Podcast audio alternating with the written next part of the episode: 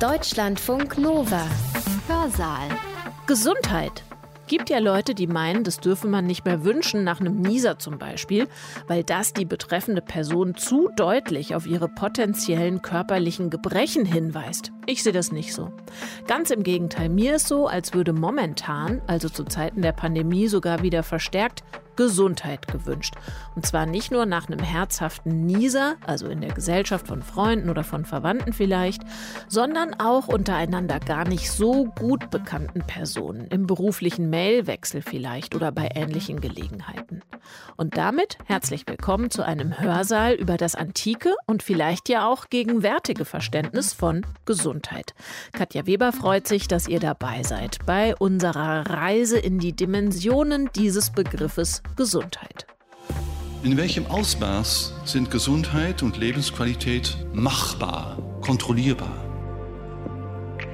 In diesem Vortrag möchte ich Sie zu den Wurzeln dieses Denkens zurückführen, zu den Wurzeln unserer medizinischen Wissenschaft, nämlich zum antiken Denken über Gesundheit von Leib und Seele. Die Gesundheit wurde als ein grundsätzlich erreichbarer Zustand betrachtet. Der Wille und die Motivation, geheilt zu werden, galt als eine ganz wichtige Voraussetzung. Etwas schärfer und provokanter formuliert, inwieweit sind wir für unsere Gesundheit verantwortlich? Noch ein bisschen zugespitzter formuliert, du bist krank, selbst schuld, dann hast du wohl was falsch gemacht.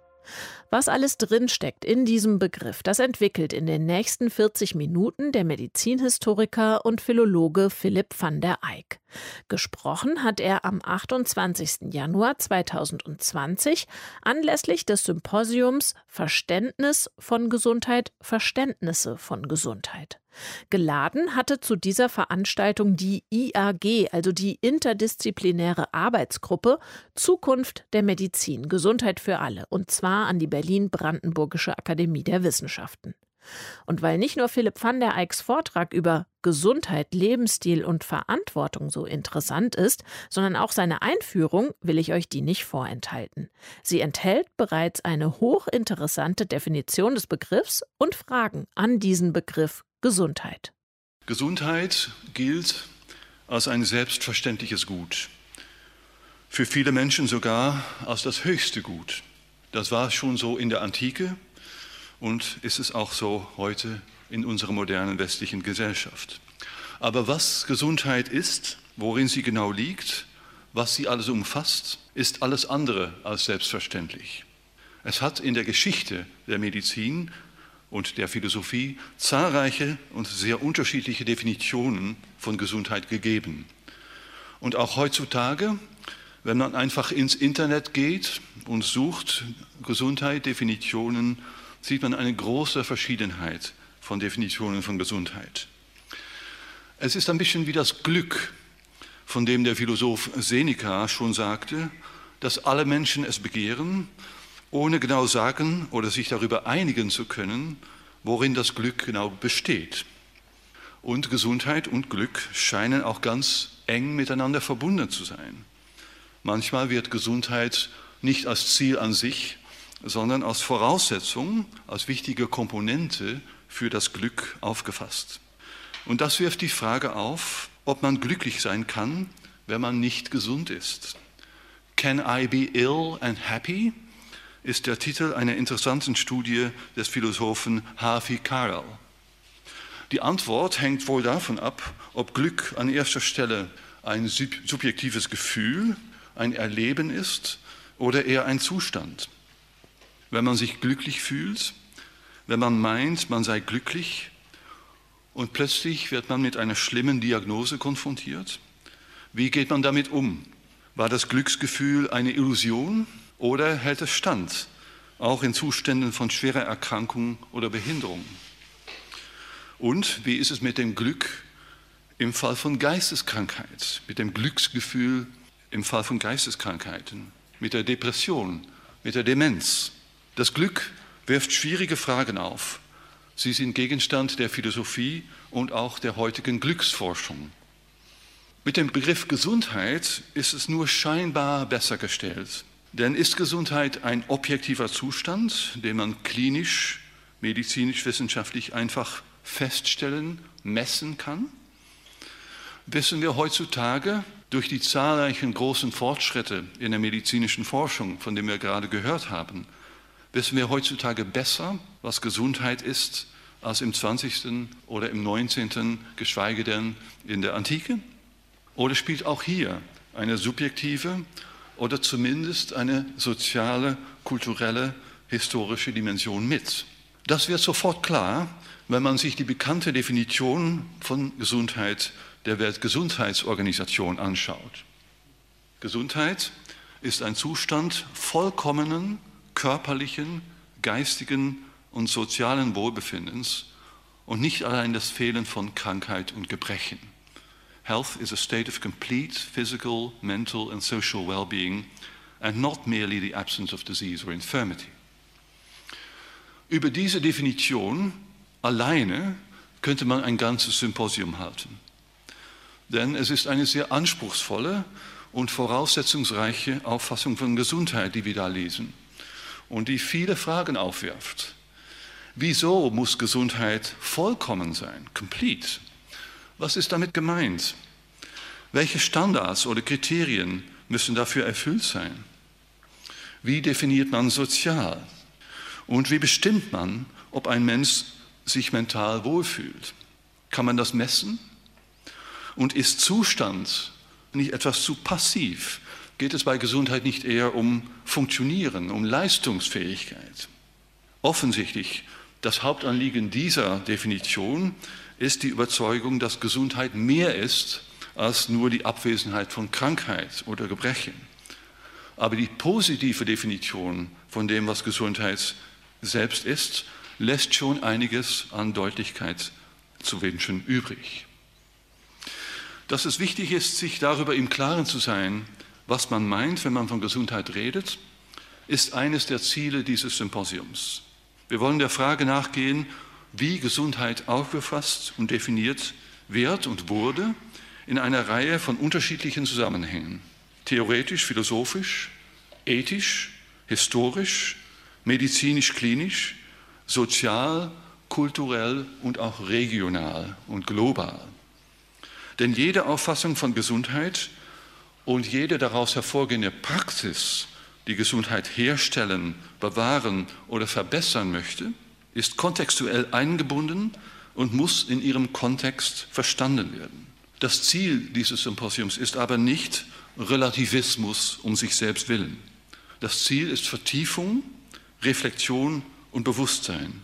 Bewusstsein davon, dass auch wir, wenn wir heutzutage nachdenken über Medizin der Zukunft, Gesundheit für alle, was ja das Thema dieser IAG ist und auch eine der Sustainable Development Goals der Vereinigten Nationen, also äh, Medizin für der Zukunft, Gesundheit für alle, dann sollten wir nicht unreflektiert vorgehen, sondern uns fragen, was wir genau unter Gesundheit verstehen und wie dieses Verständnis unsere Erwartungen von der Medizin, die Aufgaben, die sie hat und die Herausforderungen, für die sie steht, beeinflusst.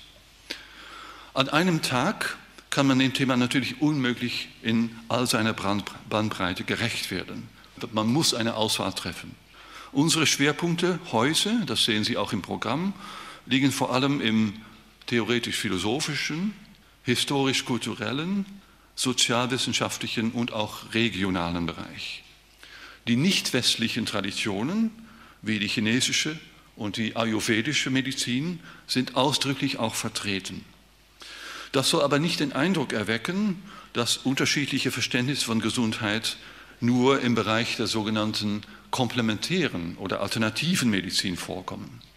Auch in der Biomedizin, in der Hardcore Evidence-Based Medicine, in der klinischen Praxis gibt es eine Pluralität von Verständnissen von Gesundheit, die manchmal vom einen Bereich zum anderen oder von der einen Gesellschaft zur anderen unterschiedlich sind.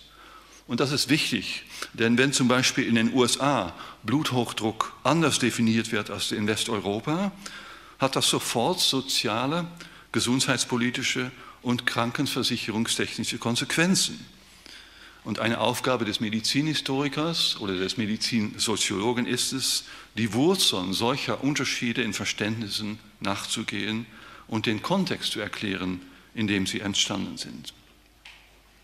Auch die geistige Gesundheit, die Psychiatrie äh, wird ab und zu auftauchen in unserem Programm. Aber wie gesagt, wir sind heutzutage, wir machen nur Scratching the Surface sozusagen, wir, wir setzen an, aber es geht natürlich weiter und es wird auch weitergehen nach diesem Symposium. Ich bin aber sicher, dass was wir heutzutage bieten schon reichlich äh, genügt für eine anregende Tagung und anregende Diskussionen. Äh, ich freue mich sehr auf diesen Tag und wünsche uns allen ein sehr ertragreiches Symposium. Ah, ist das nicht schön? Echter Applaus on location von dem Publikum ganz direkt für den Redner Philipp van der Eyck. In Skype-Zeiten klingt diese Anerkennung einfach nicht so schön voll und rund, finde ich. Und daneben nehme ich aus dieser Einführung mit, es gibt nicht nur die eine Dimension von Gesundheit, sondern zahlreiche Definitionen. Und deshalb heißt das Symposium ja auch genauso, wie es heißt. Verständnis, Verständnisse von Gesundheit. Und hier kommt jetzt gleich der Vortrag, den Philipp van der Eyck auf diesem Symposium gehalten hat. Aber bevor es losgeht, rasch noch ein paar Worte zum Redner. Philipp van der Eyck forscht und lehrt als Professor an der Humboldt-Universität zu Berlin im Fachbereich Klassische Philologie und zwar zu antiker Wissenschaftsgeschichte. Einer seiner Schwerpunkte ist die antike Medizingeschichte und die ist gar nicht so weit weg von uns, wie wir vielleicht vermuten könnten. Das entwickelt er in seinem Vortrag über Gesundheit, Lebensstil und Verantwortung, historische Wurzeln und gegenwärtige Perspektiven. Es geht weiter mit Geschichte, aber wir fangen in der Gegenwart an. Denn vor einigen Jahren publizierte der angesehene amerikanische Krebsforscher Bert Vogelstein von der Johns Hopkins University Baltimore in der Zeitschrift Science einen viel diskutierten Aufsatz über den sogenannten Pechfaktor bei der Entstehung von Krebs. Vogelstein schätzte, dass das lebenslange Risiko von Tumoren für ungefähr 65 Prozent auf Fehler im DNA beruht, die zufällig bei der Zellteilung entstehen und die, wenn sie nicht medizinisch korrigiert werden, zu Krebs führen können. Diese Publikation brachte in der Öffentlichkeit einen Sturm von Reaktionen hervor. In den Schlagzeilen der Zeitungen hieß es, dass jetzt wissenschaftlich nachgewiesen sei, dass es hauptsächlich eine Frage des Pechs oder des Glücks sei, ob man Krebs bekommt oder nicht. Egal, ob man gesund oder ungesund lebt, ob man regelmäßig zur ärztlichen Vorsorgeuntersuchung geht oder nicht. Also unabhängig davon, wie verantwortlich oder unverantwortlich man mit seiner eigenen Gesundheit umgeht. Ein Jahr später haben Tumorbiologen der Stony Brook University New York die Ansicht von Vogelstein aber weitgehend korrigiert.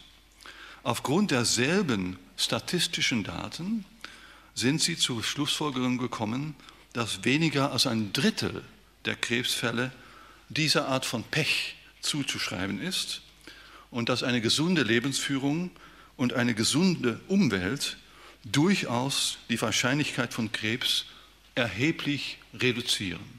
Wie es möglich ist, dass wissenschaftliche Untersuchungen aufgrund derselben Daten zu solchen stark unterschiedlichen Ergebnissen kommen, ist eine interessante Frage. Und die Debatte ist nachher weitergegangen. Diese Frage möchte ich heute aber nicht nachgehen. Ich möchte die allgemeinere Frage, die in dieser Diskussion thematisiert werde, nachgehen. Nämlich die Frage, inwieweit Gesundheit und Krankheit und nicht nur Krebs, sondern viele Krankheiten eine Frage von Glück oder Pech sind und dem Zufall, manche würde vielleicht sagen dem Schicksal zuzuschreiben sind, oder ob sie auf Faktoren zugehen, zurückgehen, die grundsätzlich innerhalb der menschlichen Kontrolle liegen. Anders gesagt, in welchem Ausmaß sind Gesundheit und Lebensqualität machbar, kontrollierbar? welches Potenzial zur Eigenleistung des Menschen bzw. des potenziellen Patienten gibt es hier? Und wie kann man gesundheitspolitisch dazu beitragen, dass dieses Potenzial optimal benutzt wird? Etwas schärfer und provokanter formuliert, inwieweit sind wir für unsere Gesundheit verantwortlich, sowohl individuell als auch kollektiv gesellschaftlich?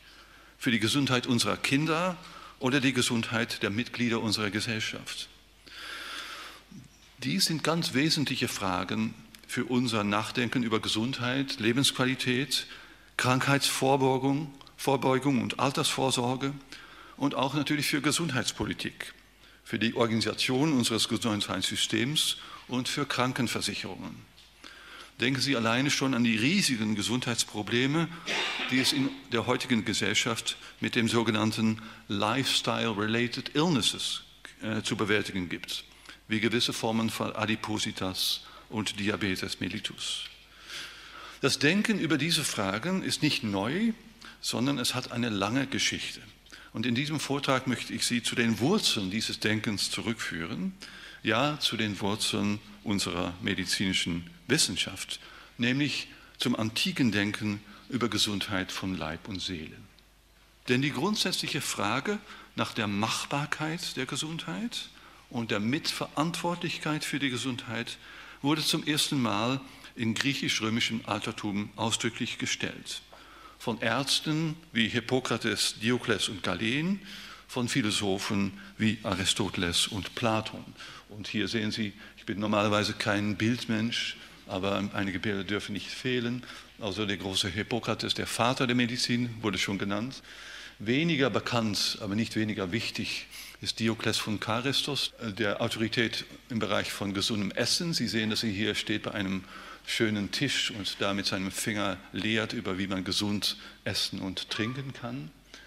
Dann gibt es Galen von Pergamon, der berühmte Arzt, Philosoph. Hier in der Akademie gibt es ein großes Projekt über die Werke des Galen und Aristoteles, der Philosoph, der selbst auch Sohn eines Arztes war. Das sind sozusagen die Protagonisten im heutigen Vortrag und diese haben eine große, man kann schon sagen, eine Revolution im Denken über Gesundheit hervorgebracht. Denn sie stellten sich gegen eine traditionelle Auffassung, die in der archaischen Zeit, im Zeitraum von Homer und der archaischen Zeit in der Antike eigentlich die herrschende Auffassung war und auch im antiken Mesopotamien und Ägypten.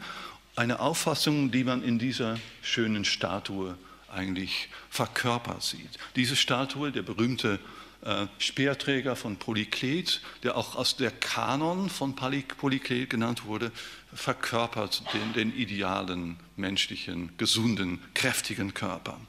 Und die Auffassung, die da hinten steckte, war, dass Gesundheit eigentlich ein sogenanntes äußeres Gut ist, vergleichbar mit adliger Herkunft, vererbtem Reichtum, Ansehen, körperlicher Kraft und Schönheit. Eine aristokratische Auffassung, worin die Gesundheit als ein von der Natur gegebenes Gut betrachtet wurde, das man von Geburt oder zufällig und vielleicht auch von den Göttern geschenkt bekommen hatte das man aber einfach zu akzeptieren hatte und worüber man selbst keinerlei Kontrolle ausüben konnte. Gegen diese Auffassung wehrte sich die antike medizinische Forschung. Sie suchte die Ursachen von Gesundheit und Krankheit im menschlichen Körper selbst, in der Natur, in der natürlichen Umgebung und im Verhältnis zwischen Menschen und Welt. Der Begriff Gesundheit, Hygieia, gewann an Bedeutung. Dieser Begriff, der bisher vorwiegend im Sinne von körperlicher Kraft aufgefasst wurde, nahm in den medizinischen Texten eine zentrale Bedeutung an. Die antike Medizin bemühte sich aktiv darum, die Gesundheit durch eine bestimmte Lebensführung mit natürlichen und menschlichen Mitteln zu fördern, Krankheiten vorzubeugen und eine möglichst hohe Lebensqualität zu schaffen. Sie entwickelte den Gedanken, dass der Mensch seine eigene Gesundheit beziehungsweise die der sozialen Verbünde, in dem er lebt und die der Gesellschaft bis zu einem erheblichen Grad mitbestimmen kann und dafür auch Verantwortung zu übernehmen hat. Die Gesundheit wurde somit als ein grundsätzlich erreichbarer Zustand betrachtet, als etwas, wofür man sich einsetzen kann, wofür man sich auch anstrengen und kämpfen kann, wenn nötig mit Hilfe eines Experten, eines Arztes. Und in dieser Vorstellung ging es nicht einfach darum, von Krankheit geheilt zu werden. Aufgabe der Medizin, das heißt die gemeinsame Aufgabe des Arztes und des Patienten, ist es nach Hippokrates auch, Krankheit durch eine gesunde Lebensführung vorzubeugen. Und Aufgabe der Medizin ist es auf der anderen Seite auch, Hilfe zu bieten, wenn Menschen an einer unheilbaren chronischen Erkrankung leiden und ihnen trotz Beschränkungen und Behinderungen eine möglichst hohe Lebensqualität zu gewährleisten. Und dies wurde formuliert in dem berühmten Adagium von Hippokrates, helfen oder zumindest nicht schaden. Es entwickelte sich der Gedanke, dass es für jeden Menschen nach seiner Möglichkeiten wichtig ist, bewusst und verantwortlich mit dem eigenen Körper umzugehen, mit seinen Möglichkeiten und Gebrechlichkeiten, mit seinem Potenzial zum Genießen und mit seiner Empfindlichkeit und Verletzbarkeit. Zu dieser Mitverantwortlichkeit für den Körper gehörte eben auch, dass man medizinische Hilfe sucht, wenn man sie braucht. Zum einen, wie gesagt, indem man Krankheiten, von denen man weiß, dass sie durch eine, gesunde, eine gewisse Lebensführung hervorgebracht werden, durch eine gesunde Lebensführung und mit Hilfe medizinischer Beratung vorzubeugen versucht.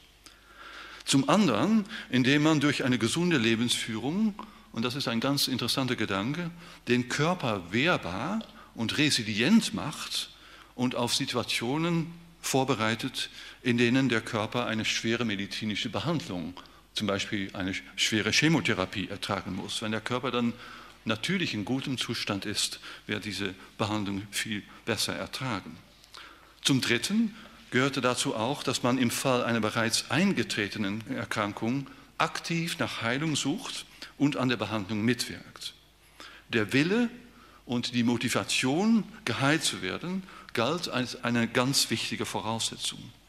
Und das ist gar nicht so selbstverständlich, wie es beim ersten Anblick erscheint. Heilung setzt Anstrengung und Kampf voraus. Ein Kampf gegen die Macht der Erkrankung, gegen die Schwäche des Willens, gegen den Unglauben und die Verzweiflung des Patienten. Auch dies ist ein Gedanke, den man in der hippokratischen Medizin schon findet. Der Arzt und der Patient sind in einem gemeinsamen Kampf also eine militärische Metapher, mit der mit Anstrengung und Mühe einhergeht.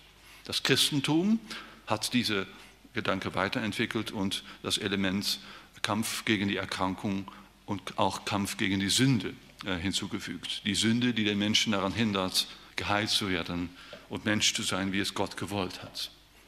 Dies sind so einige Grundsätze des antiken medizinischen Denkens, wie sie im 5. und 4. Jahrhundert vor Christus von Hippokrates und anderen Ärzten entwickelt wurde. Wie Sie sehen, sind sie von einer äh, bemerkenswerten Aktualität. Äh, es kommen noch zwei Dinge hinzu. Das erste ist die Äthiologie, das Interesse an Ursachenforschung. Wir benutzen ja in der Medizin immer noch den Begriff Äthiologie für die Ursachenforschung von Krankheiten. Die antike medizinische Forschung suchte die Ursachen von Gesundheit und Krankheit im menschlichen Körper selbst in der natürlichen Welt und im Verhältnis zwischen Menschen und Umwelt. Sie entwickelte dazu einen äußerst raffinierten Kausalitätsbegriff, in dem unterschiedliche Arten von Verursachung bestimmt wurden. Innere und äußere Ursache, Hauptursache, Nebenursache, Voraussetzung, Ermöglichung, das, was wir als Conditio sine qua non beschreiben würden, vorhergehende Ursache, strukturelle Ursache, Begleiterscheinung, Symptom, Katalysator, Hauptwirkung, Nebenwirkung. Also all diese Begriffe wurden in der griechischen Medizin entwickelt. Wir benutzen sie heute immer noch. Und dieses Interesse an Ursachen hatte die griechische Medizin gemeinsam mit anderen Bereichen der antiken Gesellschaft. Die Philosophie natürlich, die Naturwissenschaft, die Geschichtsschreibung und auch das Recht. Aitia, das Wort, das wir mit Ursache oder Grund übersetzen, bedeutet ja auch Schuld, Verantwortlichkeit, Zurechnung. Und um die Bestimmung von Schuld und Verantwortung bemühten sich ja auch die Anwälte in den athenischen Gerichtshöfen. Auch dort im griechischen Rechtsdenken und Gerichtsverfahren gab es ein differenziertes Verständnis von verschiedenen Arten von Verantwortung, Schuld und Zurechnung. Viele von diesen Unterscheidungen im Bereich der Kausalität sind in der heutigen Medizin noch immer gültig. Dann der zweite Begriff, das ist die Diätetik, die Lehre des bewussten Umgangs mit dem Körper. Das griechische Wort Diaita hat ein viel breiteres Bedeutungsspektrum als unser Diät. Diaita umfasst nicht nur gesundes Essen und Trinken, sondern auch Arbeit, Erholung, Sport, Massage, Stimmübung, Baden, Körperpflege, Schlafen und Wachen, Sexualität sowie all das, was wir heutzutage als Fitness und Wellness bezeichnen. Die Diätetik war einer der drei wichtigen Teilbereiche der Medizin neben der Chirurgie und der Pharmakologie. Sie war aber nicht nur eine Methode zur Behandlung von Krankheiten, sondern auch einer der wichtigsten Bestandteile der Gesundheitsvorsorge. Es ging hier um eine strukturierte Lebensführung, einen bewussten Umgang mit dem Körper. Und diese Lebensregeln variierten je nach Geschlecht, Alter, sozialer und wissenschaftlicher Lage, Klima und Lebensumständen der Person, für die sie gemeint waren. Aus diesem Grund verfassten die griechischen Ärzte nicht nur wissenschaftliche Abhandlungen, sondern auch popularisierende Texte, die für den Laien zugänglich waren, sodass sie nicht immer direkt von einem Arzt, von der Anwesenheit eines Arztes abhängig waren, sondern auch selbst sich einsetzen konnten. Es ging darum, dass für jeden Menschen passende, je nach persönlichen Umständen unterschiedlich gestaltete Gleichgewicht zu finden. Diokles von Charistos, der Experte im Bereich von der Diätetik, im 14. Jahrhundert vor Christus, schreibt in seinen Schriften über, was er das Passende nennt, Tohamoton, das für jeden Menschen unterschiedlich sein kann. Und so hat er Abhandlungen über äh, Lebensregeln für Reisende, für Seefahrende, für Jüngere und Ältere, für Ledige und Arbeitsame, ähm, sowie Vorschriften über die beste Zubereitung von Speisen und das richtige Verhalten beim Weintrinken während des Symposiums. Zu den Themen gehörten auch die Erziehung von Kindern und die Versorgung von älteren Menschen. Und Galen von Pergamon, also einige Jahrhunderte später, widmete in seiner großen Schrift über die Gesundheit ein ganzes Buch der Frage, wie man auch im hohen Alter das Leben genießen und sein Potenzial als Mensch zur Entfaltung und zum Blühen äh, bringen kann. Ziel der Diätetik war nicht nur die Vorbeugung von Krankheiten, sondern auch die Erhöhung der Gesundheit und der Lebensqualität, entsprechend den Möglichkeiten, die die Situation des jeweiligen Menschen bot. Also auch in Zuständen von Behinderung, von Schwäche und auch unheilbarer chronischer Erkrankung. Denn, sagte Galen, Gesundheit, Lebensqualität sind relative, graduelle Dinge, die für jeden Menschen in jeder Lebensphase unterschiedlich gestaltet sind. In Jugend und Alter, in Zuständen körperlicher Fitness, aber auch in Zuständen von Schwäche, abnehmender Lebenskraft und chronischer Behinderung. Wie Sie sehen, sind diese Gedanken, diese antiken Gedanken von einer erstaunlichen Aktualität. Heutzutage lesen wir ja in den Zeitungen, in den Magazinen der Krankenkassen und in Flyern im Wartezimmer beim Hausarzt vielfach über die Wichtigkeit einer gesunden Lebensführung zur Vorbeugung von Krankheiten wie Diabetes und zur Bewältigung von Stress oder Bluthochdruck. Auch die Frage, wie man trotz Beschwerden, Behinderung oder unheilbarer chronischer Erkrankung immerhin eine angemessene Lebensqualität erreichen kann, findet in der heutigen Medizin und in der Gesellschaft viel Beachtung.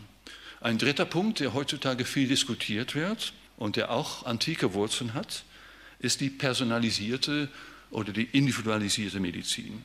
Die Bestimmung eines therapeutischen Trajektes, das ganz präzise auf den individuellen Zustand eines Menschen abgestimmt ist. Auch dieser Gedanke wurde in der antiken Medizin mit ihrer Betonung für das für jeden Mensch passenden schon weitgehend vorbereitet.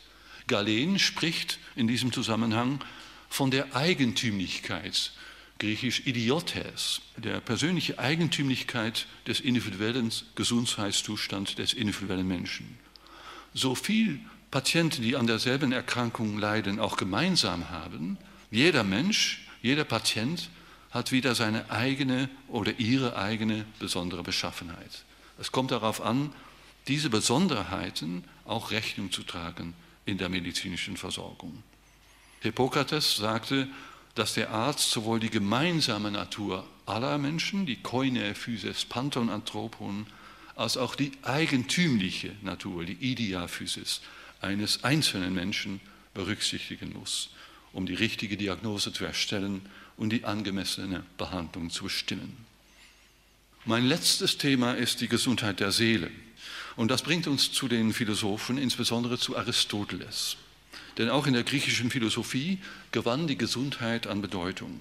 Aristoteles billigte der körperlichen Gesundheit eine wichtige Rolle für moralisches und intelligentes Handeln zu. Er war der Ansicht, dass geistige und körperliche Gesundheit eng miteinander verbunden sind. Zur Ausübung der charakteristischen menschlichen seelischen Fähigkeiten, Vernunft, Sprache, moralische Überlegung, für sittliches und gesellschaftliches Leben und Handeln bedarf es einer gesunden körperlichen Grundlage. Umgekehrt kann ein ungesunder geistiger Zustand, etwa Stress, Depressivität oder Obsession, negativ auf den Körper einwirken. Auch in diesem Bereich der geistigen Gesundheit und ihrer Wechselwirkung mit dem Körper sieht Aristoteles eine ganz wichtige Rolle für die menschliche Verantwortung. Die Gesundheit gilt auch hier als ein erreichbarer Wert, als etwas, das zumindest zu einem gewissen Maß im Bereich der menschlichen Kontrolle, Ephemin, liegt. Gesundheit ist nicht länger ein äußeres Gut, ein Ektos Agathon, das man als Schicksalssache hat oder nicht, also Glück oder Pech. Und Gesundheit wird nicht schlechthin und negativ als die Abwesenheit von Krankheit definiert, sondern sie gilt als ein positiver, produktiver Zustand, den es zu entwickeln und zu optimieren gilt. Man muss sich von Anfang an um eine gesunde Lebensführung in beiden Hinsichten bemühen, so führt Aristoteles aus. Man muss sich um ein inneres Gleichgewicht zwischen Seele und Körper kümmern, denn wenn man dieses Gleichgewicht verliert, läuft man die Gefahr, in einen dauerhaften Zustand von Instabilität zu geraten, den man nicht mehr kontrollieren oder bessern kann und der seinerseits zu moralischem Missverhalten und sogar zu zwanghaften Störungen führen kann. Fast ein ganzes Buch seiner nikomachischen Ethik widmet Aristoteles dem Problem der Willensschwäche, der Akrasia, einer Art pathologischer Mangel an Selbstkontrolle, die den Menschen in seinen moralischen Entscheidungen entgleisen lässt. Akrasia heißt, dass man Dinge tut, von denen man weiß, dass sie schlecht für einen sind. Und wenn man sie getan hat, hat man ein schlechtes Gewissen. Aber man hat nicht die Kraft, sich für das Gute zu entscheiden. Der Wille ist nicht stark genug. Man könnte darin eine Parallele zum heutigen Begriff der Sucht sehen. Aristoteles kommt auf dieses Thema zu sprechen, weil er daran interessiert ist, in welchem Ausmaß moralisches Fehlverhalten zu entschuldigen ist im Hinblick auf einen gewissen krankhaften Zustand der Seele, der das Urteilsvermögen und die Entscheidungsfähigkeit des Menschen beeinflusst. Der Kontext ist also wieder ein moralischer, sogar ein juristischer. Kann man einem Menschen, der in einem solchen Geisteszustand, einen Zustand eines gestörten seelischen Gleichgewichts handelt, seine Handlungen zurechnen? Aristoteles untersucht hier die Grenzen zwischen dem moralischen und dem klinischen, dem ethischen und dem pathologischen. Und in diesem Zusammenhang ist es für ihn entscheidend, was die Ursache eines solchen geistigen Zustandes ist. Wie hat es so weit kommen können? Ein Mensch, der in einem Zustand von Trunkenheit einen Unfall verursacht und einen anderen Mensch verletzt, ist sich vielleicht nicht darüber bewusst, was er tut, aber er ist trotzdem schuldig, weil es durchaus in seiner Kontrolle lag, den Zustand der Trunkenheit zu vermeiden. Aristoteles vergleicht dies mit dem Werfen eines Steines. Wenn man den Stein einmal in Bewegung gebracht hat, kann man ihn nicht länger in seiner Bewegung beeinflussen oder zum Stillstand bringen. Aber die Entscheidung, den Stein zu werfen oder ihn nicht zu werfen, ist durchaus etwas, was innerhalb der menschlichen Kontrolle liegt. Ein ungesunder Zustand der Seele ist also nicht automatisch eine Entschuldigung für Fehlverhalten. Man muss zuerst bestimmen, wie die Seele in einen solchen Zustand geraten ist und wer dafür verantwortlich ist. Die Willensschwäche, die Akrasia, ist nicht einfach von Natur aus da. Sie ist nicht etwas Unvermeidliches, das mit unserer genetischen Veranlagung oder einfach unserer Erziehung gegeben ist, sondern sie ist das Ergebnis eines gewissen Lebensstils. Und die Wahl dieses Lebensstils ist etwas, wozu wir noch geistig fähig waren, als wir noch gesund waren und bevor wir in einen Zustand gerieten, in dem wir nicht länger diese verantwortliche Rolle übernehmen und urteilen und handeln konnten. Die Lösung zu diesem Problem liegt für Aristoteles in einer geistigen Diaita, einer strukturierten seelischen Lebensführung, durch die man versuchen muss, auf dem richtigen Weg zu bleiben und das innere Gleichgewicht und somit die Entscheidungsfähigkeit zu behalten. Und wenn es dann einmal schief geht, muss man professionelle Hilfe suchen. Bei einem Arzt, einem Therapeuten, einem Berater, vielleicht sogar einem Philosophen oder einem religiösen Seelsorger und aktiv an der Behandlung mitwirken. Aristoteles beobachtet aber auch, dass viele Patienten ihre Therapeuten nicht gehorchen, weil sie keine Lust haben, ihren, ihren Lebensstil zu ändern. Das Problem der Patient Compliance oder Incompliance gab es in der Antike auch schon. Sowohl präventiv in der Instandhaltung und Optimierung der geistigen Gesundheit als auch therapeutisch kurativ in der Korrektur eines ungesunden seelischen Zustandes gibt es nach Aristoteles eine Rolle für die menschliche Verantwortung, sowohl individuell als auch kollektiv auf gemeinschaftlicher Ebene. Und darum ist es so wichtig, so führt Aristoteles aus, die Patienten zu erziehen. Und dafür braucht man ein gutes Bildungssystem und ein gesellschaftliches Gesundheitssystem, das die Gesundheitsversorgung gewährleisten sollte. Ich komme jetzt zum Schluss und zur Gegenwart und Zukunft der Medizin.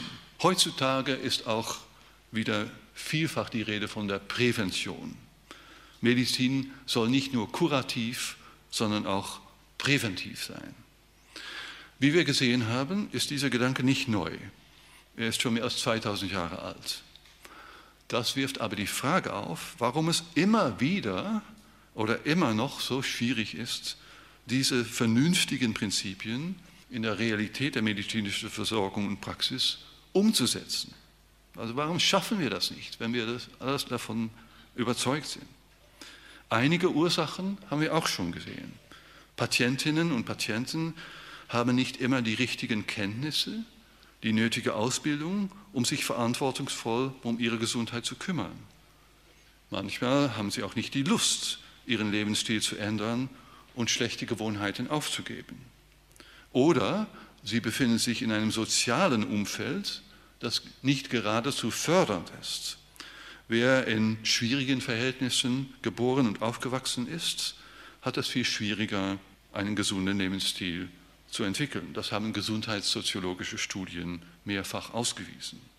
Der Weg zu Gesundheit für alle, Global Health for All, Leaving Nobody Behind, niemand soll hinterbleiben, einer der Sustainable Goals der Vereinten Nationen, dieser Weg ist noch sehr lange. Es liegt aber nicht nur an den Patientinnen und Patienten und auch nicht nur an den sozialen Verhältnissen.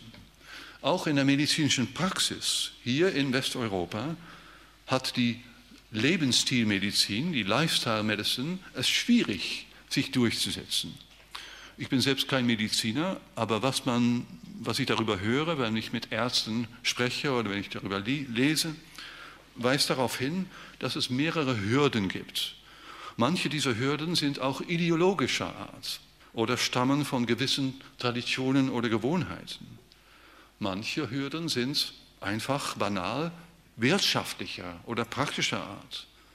Probleme mit der Abrechnung gewisser lebensstilbezogenen Leistungen, Probleme mit dem Zeitdruck, worunter Ärzte stehen, sodass es manchmal einfacher und schneller ist, ein Medikament zu verschreiben, als eine zeitaufwendige Lebensstilberatung und Betreuung durchzuführen.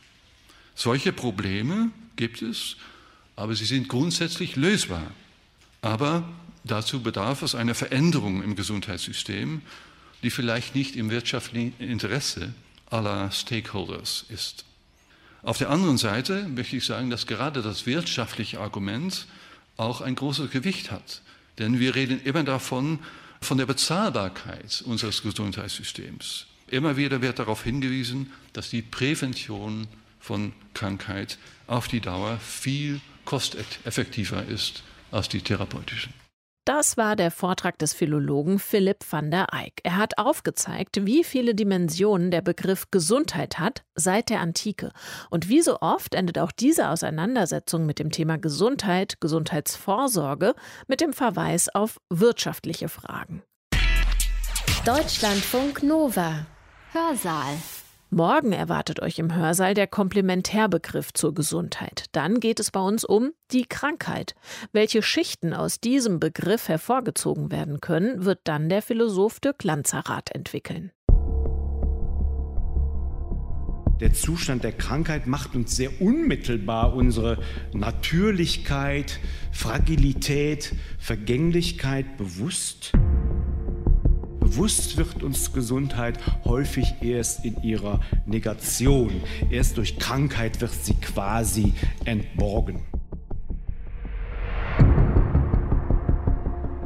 Derartige Formen zunehmender Pathologisierung und Medikalisierung der Lebenswelt sind gekoppelt mit einseitig interpretierten und auch zum Teil inflationär gebrauchten Krankheitsbegriffen. Und daher scheint es mir sehr notwendig, den Krankheitsbegriff wieder in seiner Multidimensionalität zu betrachten. Das Krankheitserleben führt uns die Unsicherheit der gesamten Welt vor, deren Teil wir sind. Die Unsicherheit der Welt, deren Teil wir sind, könnt ihr morgen im Hörsaal erleben. Und danach steht dieser Vortrag natürlich wieder online für euch unter deutschlandfunknova.de slash Hörsaal. Für heute habt schönen Dank für euer Interesse. Bis bald oder bis morgen hoffentlich. Deutschlandfunk Nova. Hörsaal. Samstag und Sonntag um 18 Uhr. Mehr auf deutschlandfunknova.de.